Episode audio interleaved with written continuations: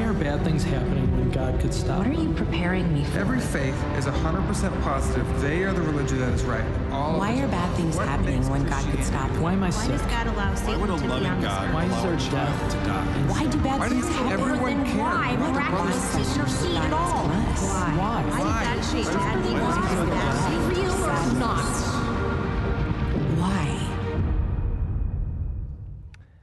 Good morning and welcome to Christ Church of Oakbrook. As you saw, we're in the midst of a series right now where we are answering the tough questions of faith. We each come here uh, with different understandings of who God is and different places in our faith walk.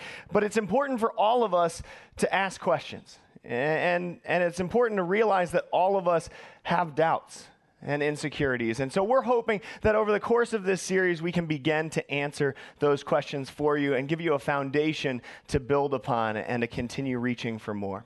Would you guys pray with me for a moment before we get going?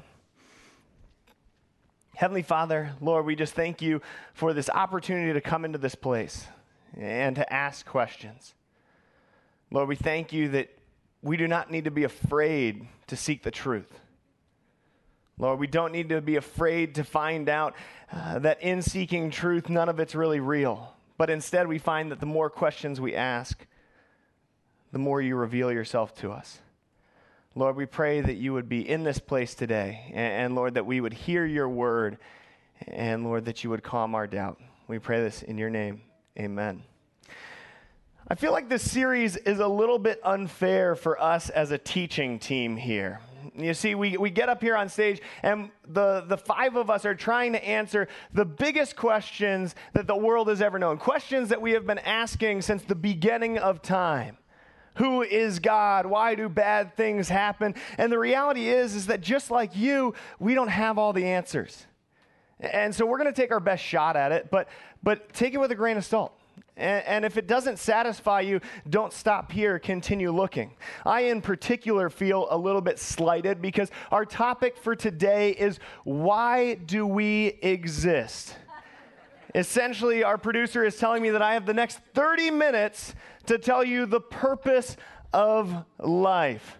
Some of you are like, at 15 minutes, I'm out of here, so you better tighten that up. Um, but primarily, I'm a youth pastor here, and so I find the easiest way to answer really tough questions uh, are games. All right? Does anyone in here want to play a game with me today? I'm not going to bring you on stage, don't worry. And I hope that all of you will play this game. All right, so we're going to play a game, and it's a game called Who Said It? I'm going to read a few different statements, and I want you guys as an audience to determine did an atheist theorist say this, or did a biblical author say this? Okay, so essentially, is this the voice of someone that doesn't believe is God or the voice of God? Okay? So after we read each statement, I want you to yell out with, with everyone else around you either atheist or Bible. Can we do that? We feel like we can do that? All right, good. Um, and the more participation, the better. Last night, 5 o'clock, uh, did pretty good at this. So, so we'll see how you guys compare uh, in your biblical literacy here. So, we're going to start with an easy one. It says, When I was in deep trouble, I searched for God. All night long I prayed, but my soul was not comforted. Atheist or Bible? What do we think? Bible. Bible. Very good. All right. That's from Psalm 77 2. Here's another one uh, that's easy. Without the aid of eternal value, it is necessary to wonder if life has meaning. Atheist or Bible? All right, atheist. That is Albert Camus there. We're going to get a little bit harder. Humans have no advantage over animals. Everything is meaningless. That is the Bible. Ecclesiastes 3:19. All right, to live is to suffer, but to survive is finding meaning in the suffering. All right, we're a little mixed there. That is Frederick Nietzsche, atheist theorist there. As we ask this question, what is the meaning of life? This is the meaning of life. You will eat bread by the sweat of your brow until you return to the ground. Bible, nice. That one really got people last night, so you're doing well there. Um, the goal of all life is death. All right, we're a little bit torn on that one. That is Freud, so atheist there. And finally, what has been will be again. What has been done will be done again. there is nothing new. Yes, Ecclesiastes, very nice. Um, so as we as we dive in today, we're asking ourselves the question: What is the meaning of life? And maybe we're a little bit startled that that some of these atheist theorists and, and these biblical authors uh, are coming to a very similar conclusion. And to be honest, as I've studied Scripture this week, as I as I've uh, jumped into this topic, I've come to a similar conclusion: that you have no purpose that I have no purpose and that life is meaningless. On that disappointing news, uh, have a good weekend. No, I'm not going to leave you there. Some of you were like, sweet, he beat us 15 minutes. Um, what we're trying to say is that life in and of itself is meaningless. But the good news is that God has purpose, and His purpose is of the utmost significance. And God, in His love for us, has invited us to be a part of that purpose. He has invited us to become engrafted into His purpose so that we find meaning in life, not in life itself, but instead in life with God. now, we might be standing here kind of rolling our eyes and saying, Aren't we just arguing semantics? Surely, when I say, What is my purpose? What is my calling? I'm, I'm trying to say, What does God have for me? What is God leading me to in my life? But if I want to give you a moment of honesty here, when I ask those questions, when I ponder what my purpose is, what my significance is, more often than not, I, I'm starting with a foundation of me and not in a foundation of God. I'm asking, why was I created? God, what do you have for me? God, what do you want me to do? God, what is my purpose? You see, at the base of everything in this question for me is myself. and that's a big difference than starting with God. In fact, more often than not, and I wonder if you can resonate with me here, more often than not, when I'm really asking this question, I'm saying, God, can you give me the destination of this journey so that I can get there on my own? God, can you tell me where I am going so that I can completely remove you from this equation, so that I don't have to go through this painstaking prayer and, and this, this reflection and, and quietness, that I don't have to take it one day at a time. Instead, I can go through which doors appear to be the best doors to go through. I can find the convenient and comfortable path to your end goal. God, when I ask you where I'm trying to get to, what I'm saying is I don't trust you to get me there. And instead, I want to do it myself. So, the very fact that I'm asking this question is pointing to the fact that I'm not really asking what God's purpose is, but instead I'm trying to find out what is my individual meaning and significance. I want you to think about it this way I want you to think about it as a dual variable algebraic equation. And for those of you on this side of the room, don't worry, we're going to have it on video here, and, and, you can see. So essentially, right here, um, we have an equation that's up here on the board. It says 2y plus 4x is equal to 12 when y plus x is equal to 6. Okay? So, so basically, when you see a dual variable equation in algebra, what we're trying to understand is how do we answer this equation without knowing what the values of these variables are? And the easiest way to do that is to isolate one specific value and to focus in, on what it is defined as, okay? So the only way to solve this dual variable equation is to understand what one individual value is. And once we've understood what one individual value is, the other values will start to fall in place. So as we look at this equation, the easiest way to do it is subtract the bottom equation from the top. But in order to subtract the bottom equation from the top, we need to match one of the variables, okay? So we want to match that y variable. So we multiply this entire equation by 2. So we have 2y plus 2x is equal to 6 times 2. What we get here is we have 0 because the y's cancel out. We subtract 2 from 4. Now we have plus 2x is equal to 6 times 2, or 12 minus 6 times 2, which is 0. Now we understand that x must be 0 because anything multiplied by x is equal to 0. So suddenly we understand that our value of x is equal to 0. Then we can start plugging it in again. So we look at 2y plus 4 times 0 is equal to 12. So 2y plus 0 is equal to 12. We can divide that, and then we get y is equal to 6. Okay? so essentially, I want you to think about it this way here. We're going to flip it over and have a nice clean equation. As we look at this, I want us to imagine that our life, our purpose, our meaning is this equation.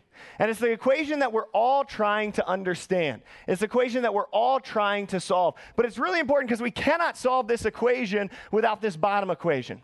And I want you to imagine that y is God's purpose and x is God. You see, we cannot find out God's purpose without understanding God, and we cannot understand our purpose without understanding God's purpose. So, first and foremost, if we are to understand our meaning, our significance in this world, we need to start by solving who God is. You see, it's interesting that these atheist theorists and these biblical authors find themselves coming to the same conclusions uh, about life. And, and it's because I think that in this very moment that these authors are writing these passages, they find themselves completely distant from God. We look at that psalmist who's writing um, in Psalm 77. Well, if you look at the cultural context of that, Israel has just gone to God and they've said, God, we no longer want prophets. Instead, we want kings. We've looked around and seen these other nations, and they are not led by gods, they're led by men. And so, God, would you give us a king? And then the psalmist finds himself lamenting this decision because he has never felt so far from God. And in feeling so far from God, his life has lost its meaning.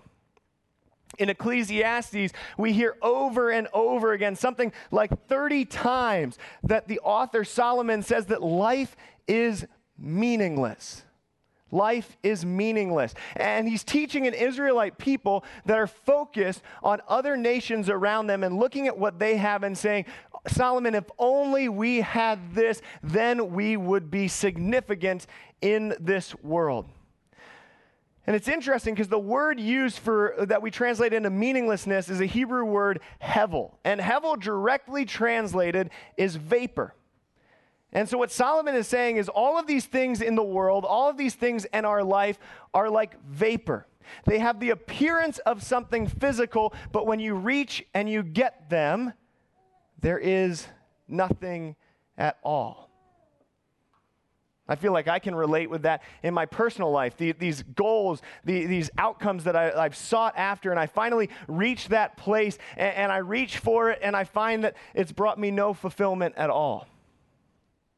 I've set these metrics to which I will measure the value of my life. And upon achieving each one of those metrics, I find that, that it's really brought me no comfort and no solace. You see, in that Genesis passage, Genesis 3:19, what has just happened is Adam and Eve, who were created to live in relationship with God, understanding completely who God is in his physical presence, have turned from God and said, God, we'd rather do it on our own. And God says the consequence of that decision is that now all of your life is just about working so you can eat, so that you can die. It's a bleak outlook. And it is no wonder that atheist theorists after atheist theorists have come to the exact same conclusion that life is meaningless. Why? Because they are seeking to understand life's significance without God, and without God, life is indeed meaningless. Now, many of us are, are, probably like me, and we try to solve this equation a little bit differently.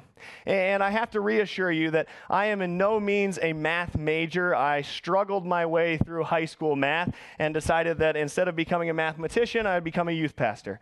Um, And so, if you were a little bit lost in that previous occasion, don't worry. I would have been too, but I studied uh, how to do dual variable equations on YouTube all week and finally figured it out.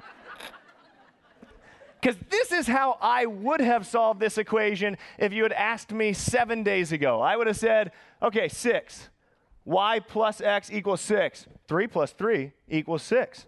What if y is 3 and x is 3? And then I plug it in here, and then it wouldn't come to the right thing. And I'd be like, ah, that didn't work. Okay, 4 plus 2 is 6. Great. All right, so now we're going to try it, and we go 4 plus 2, and we solve it. And, and I do something called guess and check. How many of us have ever found ourselves in high school doing guess and check on our algebra? Yeah, hopefully it was a harder equation than this, but we have all done that before.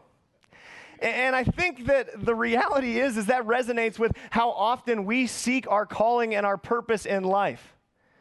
We come to God and we don't ask God, God, how can I know you better today? We say, God, I've got these different outcomes in front of me. I've got these different doors that are seemingly open before me. Which one should I go through? And we wait for about 30 seconds and we don't hear from God. And we're like, all right, cool, I'm going to go through this one. Did it work out? Oh, no, that one didn't work. What if I go out through this door? What if I choose this career path? What if I buy this home? What if I do this missions trip? Will that suddenly complete my purpose and bring me significance? Well, sometimes we'll guess correctly. Sometimes we'll guess that y is 6 and x is 0. Inevitably, we will come to that conclusion. And we will find ourselves where God has wanted us to be, where He has led us. But then the next time that we have to ask that question, we have no framework to understand how to answer it again.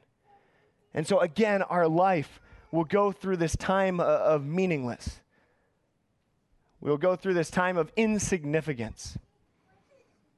You see, we need to break out of this guess and check method, and we need to start with God because when we understand God's or understand God's character, his purpose will re- be revealed. And when we understand God's purpose, suddenly our life will make sense.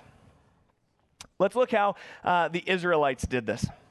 The Israelites solved this equation. I want to look in, um, the, in the book of Deuteronomy in Deuteronomy 5.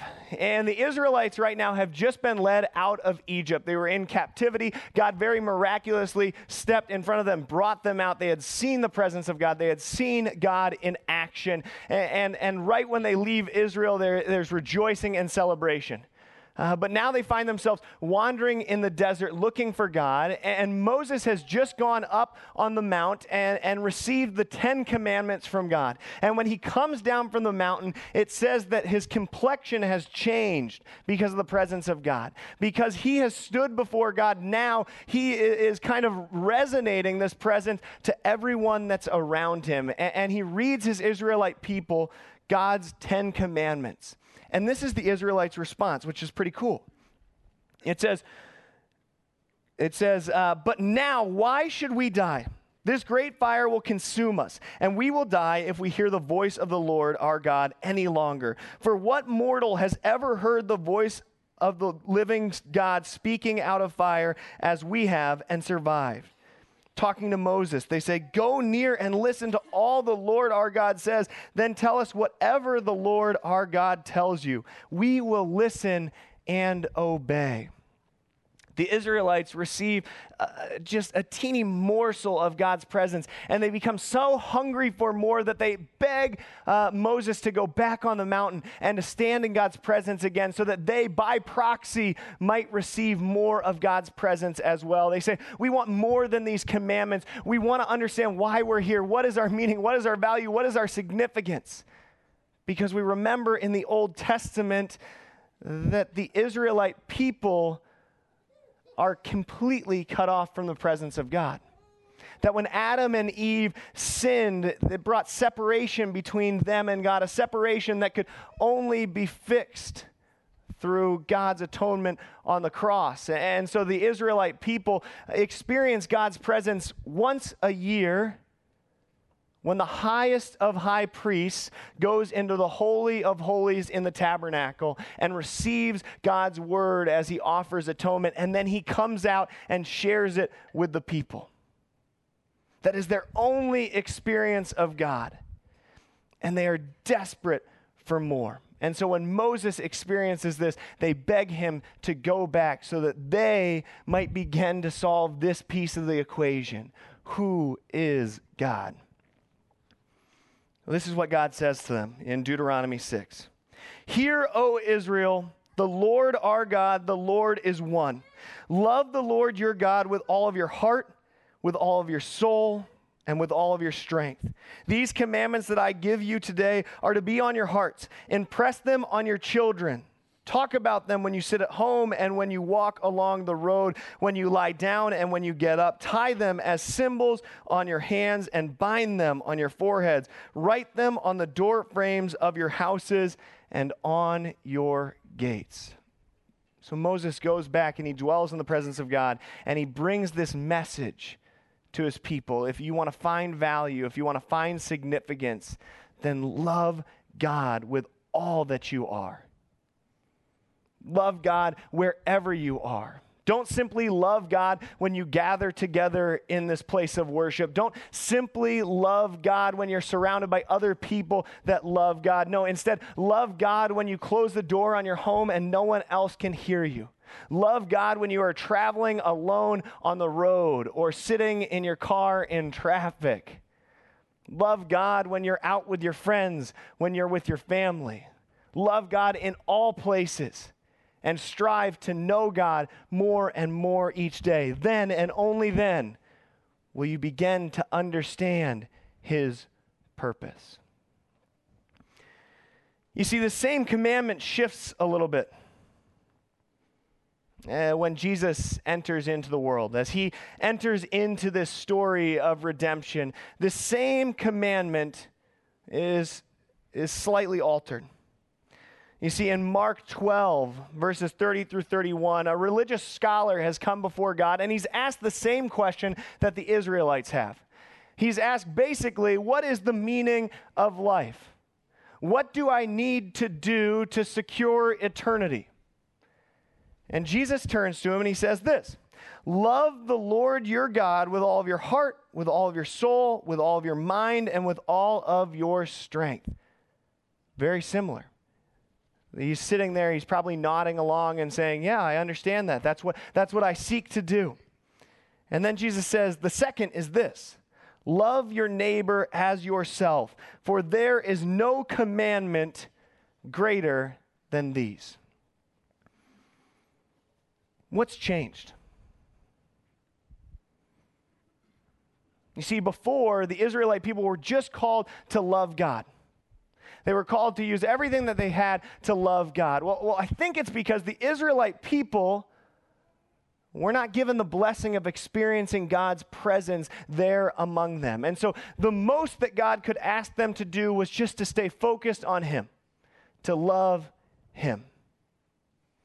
But as Jesus enters in the world, God is, is, stepping down on earth and he is atoning for the brokenness that sin has brought to give each and every one of us the opportunity to experience God's presence, not when we come into this place, not when we go up onto the mountaintop, not when we offer a sacrifice, but instead indwelling in us. So that's God's presence and his love for us is evident in, in all that we are doing. And because of that, we are now enabled to actually experience God's purpose. And God's purpose in this world, the reason that He sent His Son, was to redeem the love that He had created at the very beginning. To redeem His creation so that one day they might be in perfect unity in eternity. And He's called each and every one of us to take part in that purpose. So now that we have God's presence in our lives and we can understand God, if we continue to love Him, we find in a very real way that His purpose is to love others and to redeem His creation. And now we can start plugging that in to our lives to understand how those variables impact our day to day life. How many of us have seen a romantic comedy before? Let's be vulnerable. We, we can probably all raise our hand at this point. And, and how many have felt a little bit of anxiety or stress in the midst of that romantic comedy when you're sure that these two people are meant to end up with each other, but they just keep missing each other? It's a fairly common refrain. Just a few months ago, I, I, saw one of these movies, and it was based on a true story. It was called The Big Sick. And I'm going to try my best not to spoil it for anyone, but if you've been waiting around thinking for the last nine months, man, I got to I gotta go see that movie, then plug your ears for a moment. Um, so it's a true story about this gentleman, Kumail, and, and, and Emily. And the, Camille is a stand up comedian, and he meets Emily at one of his shows. And they're talking, and we see this really fun relationship kind of bud out of nothing. And for the next 25 minutes of the movie, they focus in on just this fun loving, light-hearted, uh, really enjoyable relationship. And as a viewer, we're sitting there and we're like filled with butterflies and happiness, and we're looking across at our significant other and smiling, and all these great things are happening. Uh, and we're thinking to ourselves, finally, there's a movie in which everything goes right. And just for two hours, we get to watch this great relationship and smile about it. Not the case. All right, so after 30 minutes, what happens is Camille and Emily get into a fight. And Emily dumps Camille. And as an audience, we all go, oh, and we feel so sad. And then it gets worse than that because a couple days after Emily dumps Camille, she gets really, really, really, really sick. So sick that she falls into a coma. And she's laying in a coma, and there's no one to be with her. And we see Camille walk into the hospital. And Camille has found out through her roommate or her friend that, that she's fallen sick, and he goes and he sits by her bedside. He brings her flowers and balloons and then this like giant stuffed animal giraffe. And he drops it off at her bedside, but he doesn't leave it at that. Instead, he stays with her. For the entire time that she's in a coma, he sits there and, and he loves her. And he talks to her even though she can't respond. He tells her he practices his jokes for his shows even though she can't laugh at him.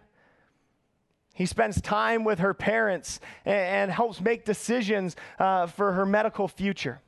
And as we watch this, this selfless love of this person that is unresponsive, we think to ourselves, if only Emily would wake up from a coma, she would experience this love and they would live happily ever after.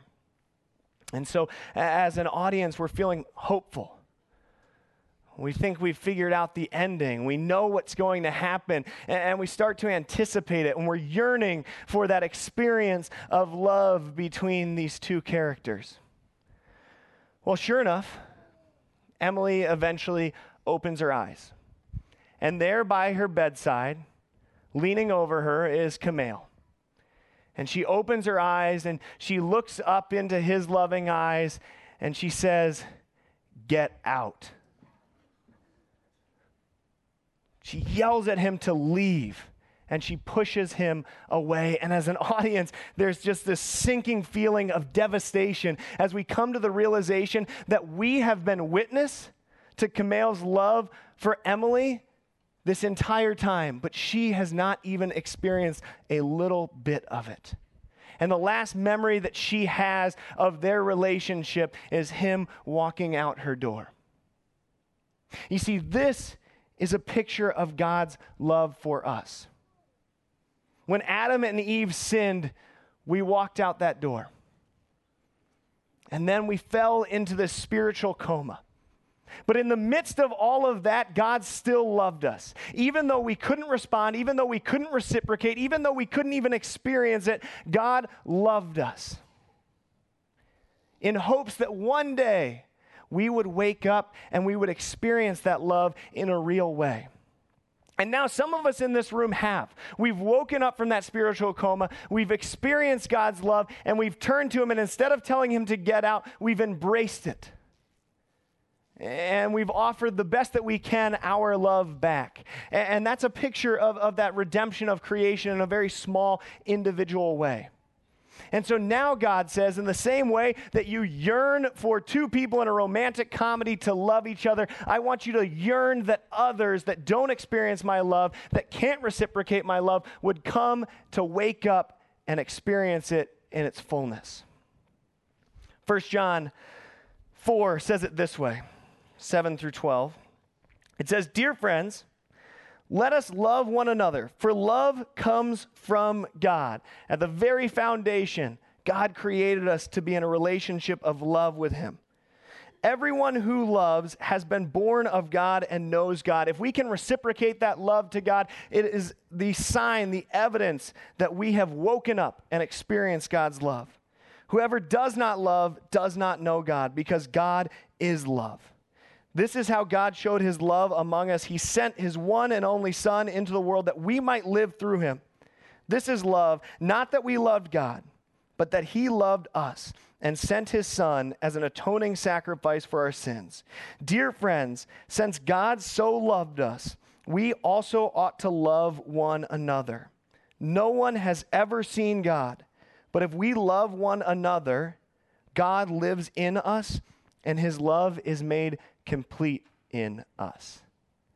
It's really easy to just skip over this passage and not understand the depth of those words.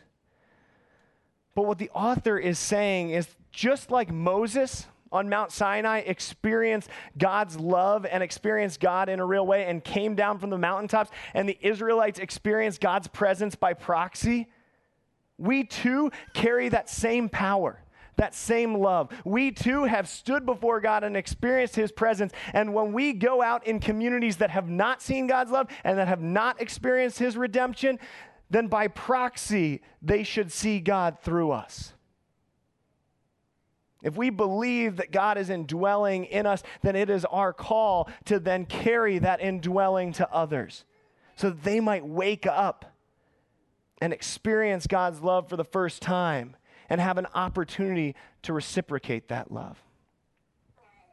You see, we're asking the wrong question when we say, What is my purpose? Why do I exist? We're, we're trying to figure out the destination when what God is telling us is today, love me. Today, love me. And as you love me, ask yourselves who it is in my life, who it is that surrounds me that needs to experience this love. Who is God calling me to awaken to his presence? Let's pray. Heavenly Father, Lord, we thank you that we are in this place. We thank you for an opportunity to experience your presence. Lord, right now we believe that, that your voice is speaking through your scripture. Lord, we believe that because of your sacrifice on the cross that we experience the indwelling of your spirit. And Lord, as we in, experience the indwelling of your spirit, we are called into your purpose. But now, Lord, let us let us take that and bring it into our lives so that we might experience the significance and the meaning of becoming a part of your mission and spreading your love to those that are not yet awakened to your presence. We pray this in your name. Amen.